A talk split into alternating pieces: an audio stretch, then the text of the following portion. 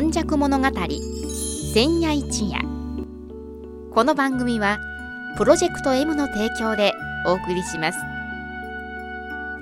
神戸は港があることで多様性のある町となりました。しかしその港というのは神戸港だけを指しているのではありません。山から海へと注ぎ込む川のある地域には素晴らしい砂間が広がり海の流れと川の流れに相まったこの永田地域一帯も神代の昔から自然の生んだ港がたくさん点在していました。この番組「永田根弱物語千夜一夜」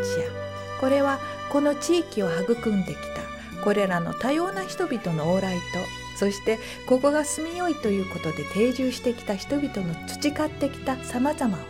一人一人の視点で読み解き解析し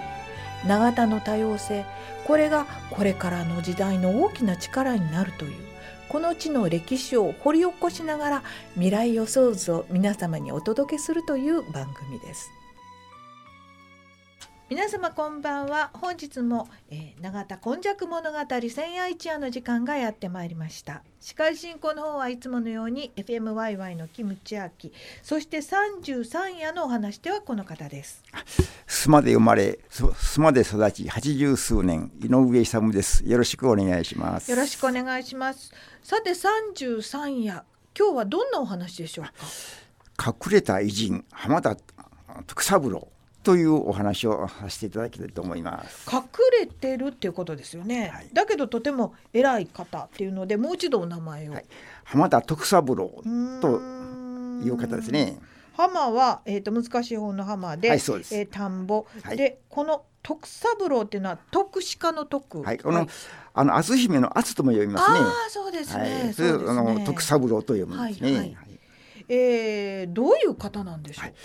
このお話をさせていただくがあの本年は神戸開港150年という節目にありましてですね、ねはい、その隠れたこの人物この方はあの神戸にとりましてはですね非常に神戸港の開港にとりましてはあのよく尽力を尽くしている方ですね。あそうですか、はい、えー、神戸港と今は言っていますけれども、はい、この、えー、浜田さんが開かれた時あたりはどのあたりにあったんでしょうもうあの神戸港の開港の当時ですのであの居留地要するに元町近辺、うん、今のメリケン鳩場近辺のことをあの意味しておりますね。そうですか、はい、では詳しくお願いいたします。はい、あの明治初期にですね神戸で近代貿易の礎を築きましてね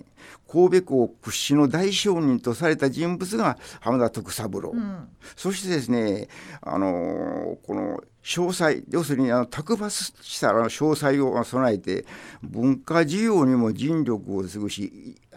一時は日本近代経済を先導した実業家渋沢栄一と並び称される人物。神戸市の新章と呼ばれた実業家浜田徳三郎というようなあのことがですねあのあの手記にあのあの明確にあの出てますんですね。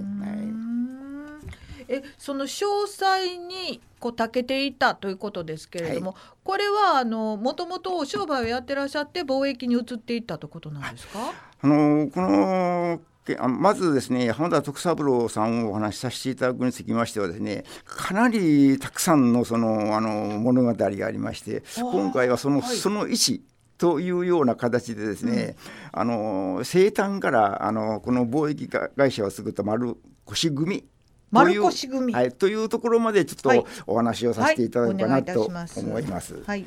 まず浜田徳三郎という方はですねあの江戸末期あ紀州和歌山の商家で生まれまして 7, 7歳でですね手洗手習いを始めまして11歳で大阪へあののあの何は祇園神社というところあるそうなんですがそこの別当にですね、はい、奉公をしましてそれ諸学そういう方そういうものを学んでその次には横堀の豪商辰巳屋というところに奉公じゃなし門弟と入りましてですねそこで才覚をあの表したというふうにあのなってるんですね。門弟って何ですか？まあ、あの弟子ですね。はい。そして18歳であの紀州にまたあの戻りまして、ええあの紀州藩の貿易船交易船に乗り込んでですね横浜の外国商人からあの舶来品を購入して和歌山で売るなどもうその時にもすでにも詳細がですね非常に発揮されたというようなあのあの人物ですね。特にですねこの方はあの徳川幕府が倒れまして徳川紀州徳川家がですね東京にあの移転することになったんですがはいその徳川家のですねあの和歌山城を去るときにその和歌山城のあのその財産を整理するうんその役目にですねあの抜擢されたんですね。まあでもお城の整理って大変なんじゃないでしょうかその時はね22歳だったんです。えー、若干そしてですね、その官邸の3人の中の1人に抜擢されたんですが、やはりその当時しょあの武家じゃありませんので、しょあの商人の出ですので、紀州のそのはご存知のようにあの徳川三家の一つですので、はい。五十何万石という大大名のですね、そのお城の処分財産処分をですね、はい。任されたというのでこれは非常にですねあのそのその才覚というかあのその骨董の目利きというのか、その辺がですね買われて非常にその重宝されたということになっておりますね。うんなるほど、今申しましたようはない。経緯を、あのつきましてあの神戸にですねあの本人があの出てきまして貿易。そうですそうです。今のところ和歌山とか大阪とか、はえー横浜でだけでしたけれど神戸と大変あの、はい。深い関係があはいるということそです、して神戸に出てきまして、はい。あの骨董商を始めるわけですね。え神戸で骨董商、はい。京都ではなく神戸で。です。はい。はあ。その辺そしてその店舗がですね、居留地の近く。うん。であの、まあ、便利のようにもうあの居留地は日本にはもちろん入りませんので、はい。あの居留地の近くの元町3丁目4丁目あたりにですねはあはあはあまずですね元町4丁目にあの海外貿易そして3丁目に国内貿易店という、あの店舗を構えまして、ええ。そしてあのもちろんその当時ですのであの外国にあの輸出する場合うん。日本人が直接輸出できませんので、はい。外国商人とか外国商社が通さなければあの外国に輸出できなかったんですね。あそうなんですか、えーそこら辺がですね、あの非常に日本側にとりましては非常に不利を被っていたんですね。そういうところに浜田徳三郎が目をつけましてですねあの外国商社を通さない貿易、直接に。はい、をあの目指したわけです。その時でも直接その当時はやっぱりイギリスフランスというのが主なあのええ貿ええ易相手ですので、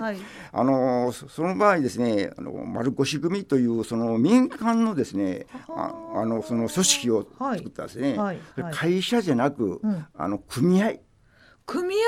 それが日本で初めてですねその組合をあの作ったわけですね。そんな考え方が日本にその時代にあったんでしょうか？それがもう非常にこの人のあの先見の明というところでしょうね。そしてですね、しかし組合を設立するためにはですね、にあの明治政府政府をやはりあの動かさなければダメだと。その点からいきましてですねやはりあの海外貿易を中心としたあのその日本政府に嘆願書、請願書というのをですね、あの大久保利光はい。とか前田正也、ええ。そういう政府の要人にですねあのあの出しまして、ええ。で場所そしてそれ丸越組をあの立ち上げた。そしてまずあのその丸越組を立ち上げたんですがやはりそのし非常にあのぼあのその海外の貿易がですね日本人を直接そのし行きますので非常に大きくその役割を果たしたということになってるんですね。はいじゃああの言葉の面もご堪能だったんでしょうかね。これでこの方がですねあの単身でやはりあのイギリスあたりあの要するに英国ですね、あの行ってるんです。そしてあのやはりあの距離地の近いのであの出先としましては、あの距離内にあります外国商社、いろいろその何軒かのですねイギリス人とかあのスペインとかフランス、そういう方々のところですね。やっぱしあの行き来をしてますので、語学はですね珍しく非常に堪能であったと。英語もかなり喋れたんじゃないだろうかと。いうふうなことになっておりますね。うん。あのあの村の三人という方、うん。あの村高のあの、はいはいはいはい。創立者、ええその方ですね個人的には非常に実行なですね。村野さんもこれからの時代は工業。うんっていう風なそういうものが産業として重要だっていうのはい。にすぐに着目されて、そしてまたそれを教育の面にされたというそうですね。先。見の明のある方であります。すよね。でその村野さんがその当時あのちょっと話が前後しますが、はい。神戸神戸の区長今の市長だったんですね。はい。それ村野さんを経由しまして、ええ。大久保利光あの前田正也、はい。そういう人に関連してですねあの日本政府に嘆願を出してる。ああなるほど。しかしそのそその辺がですね非常にそのあのこの優れていた人物うんうん、というふうに、あの分かってきましたですね。はいそういう人が、えー隠れたっていうのはどういうことなんですか？それがですね一般には資料が出てない関係でですね神戸の方を中も含めましてですねあの浜田徳三郎を知る方がですねもう全くいないわけですね。うん、あの偶然にそのこあの手記が発見されたはい。わ私井上のですね昔はちょっと建築屋の商売しておりまして、はいうちの私の父親から出入りのあのお得意先やったんです。そうなんですか。それでいろいろその整備してる間にですね、はいその古文書が見つかったと。はあはあ井上さんその古文書をですね解読してごられへんかというふうにあの頼まれまして、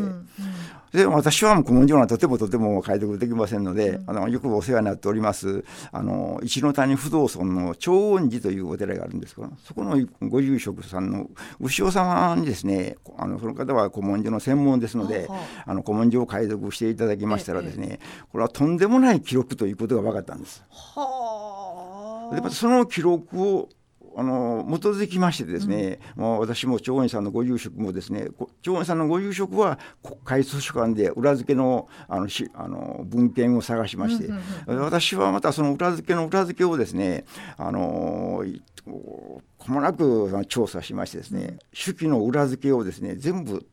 あの調べたんです、そうするとあの浜田徳三郎という方がですねとてつもない人であるが一般に名前が出てない。うん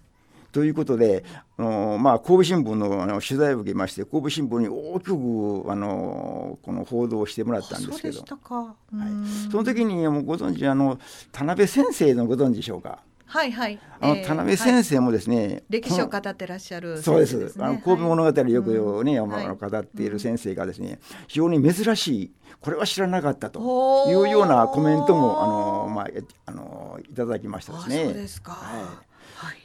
えーこういうやはりあの偉人の方がですね、えー神戸の開港は港がポンとできただけではなくて、やはり一人一人のいろいろな思いとか、そしてまたあの村野さんとつながってるとか、はえーそういう人々人がこう作り上げて港っていうものが今ここに、えー、永遠と続いているということは知らないといけないところ,、そうですね。ところですね。はい。はい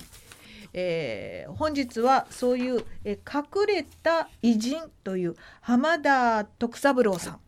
えーその方となんと井上さんがこれが不思議な縁でつながっていた。そうですね。だから本当にあのこのこれもですねこの浜田徳三郎さんここであの一つとあの付け加えたいのはですね、あのこの方はですねあの仏教におかれましてもですね実践をあの仏教の実践をあの行った方はい、もうまあちょっと私の表現がちょっと大きいかもわかりませんがお大師様空海を小さくしたような人物であるとそういうふうに言えるんじゃないかとと思うんですね。はいはいえー今日は本当にあの素晴らしい人がいらっしゃったというのをこう紐解いていただきました。本日の語り手はこの方です。須磨の住人井上勇でした。たお楽しみにしてください。もらかに爽やかによみがえる街をテクテクブラブラ永田今昔物語千夜一夜この番組はプロジェクト M の提供でお送りしました。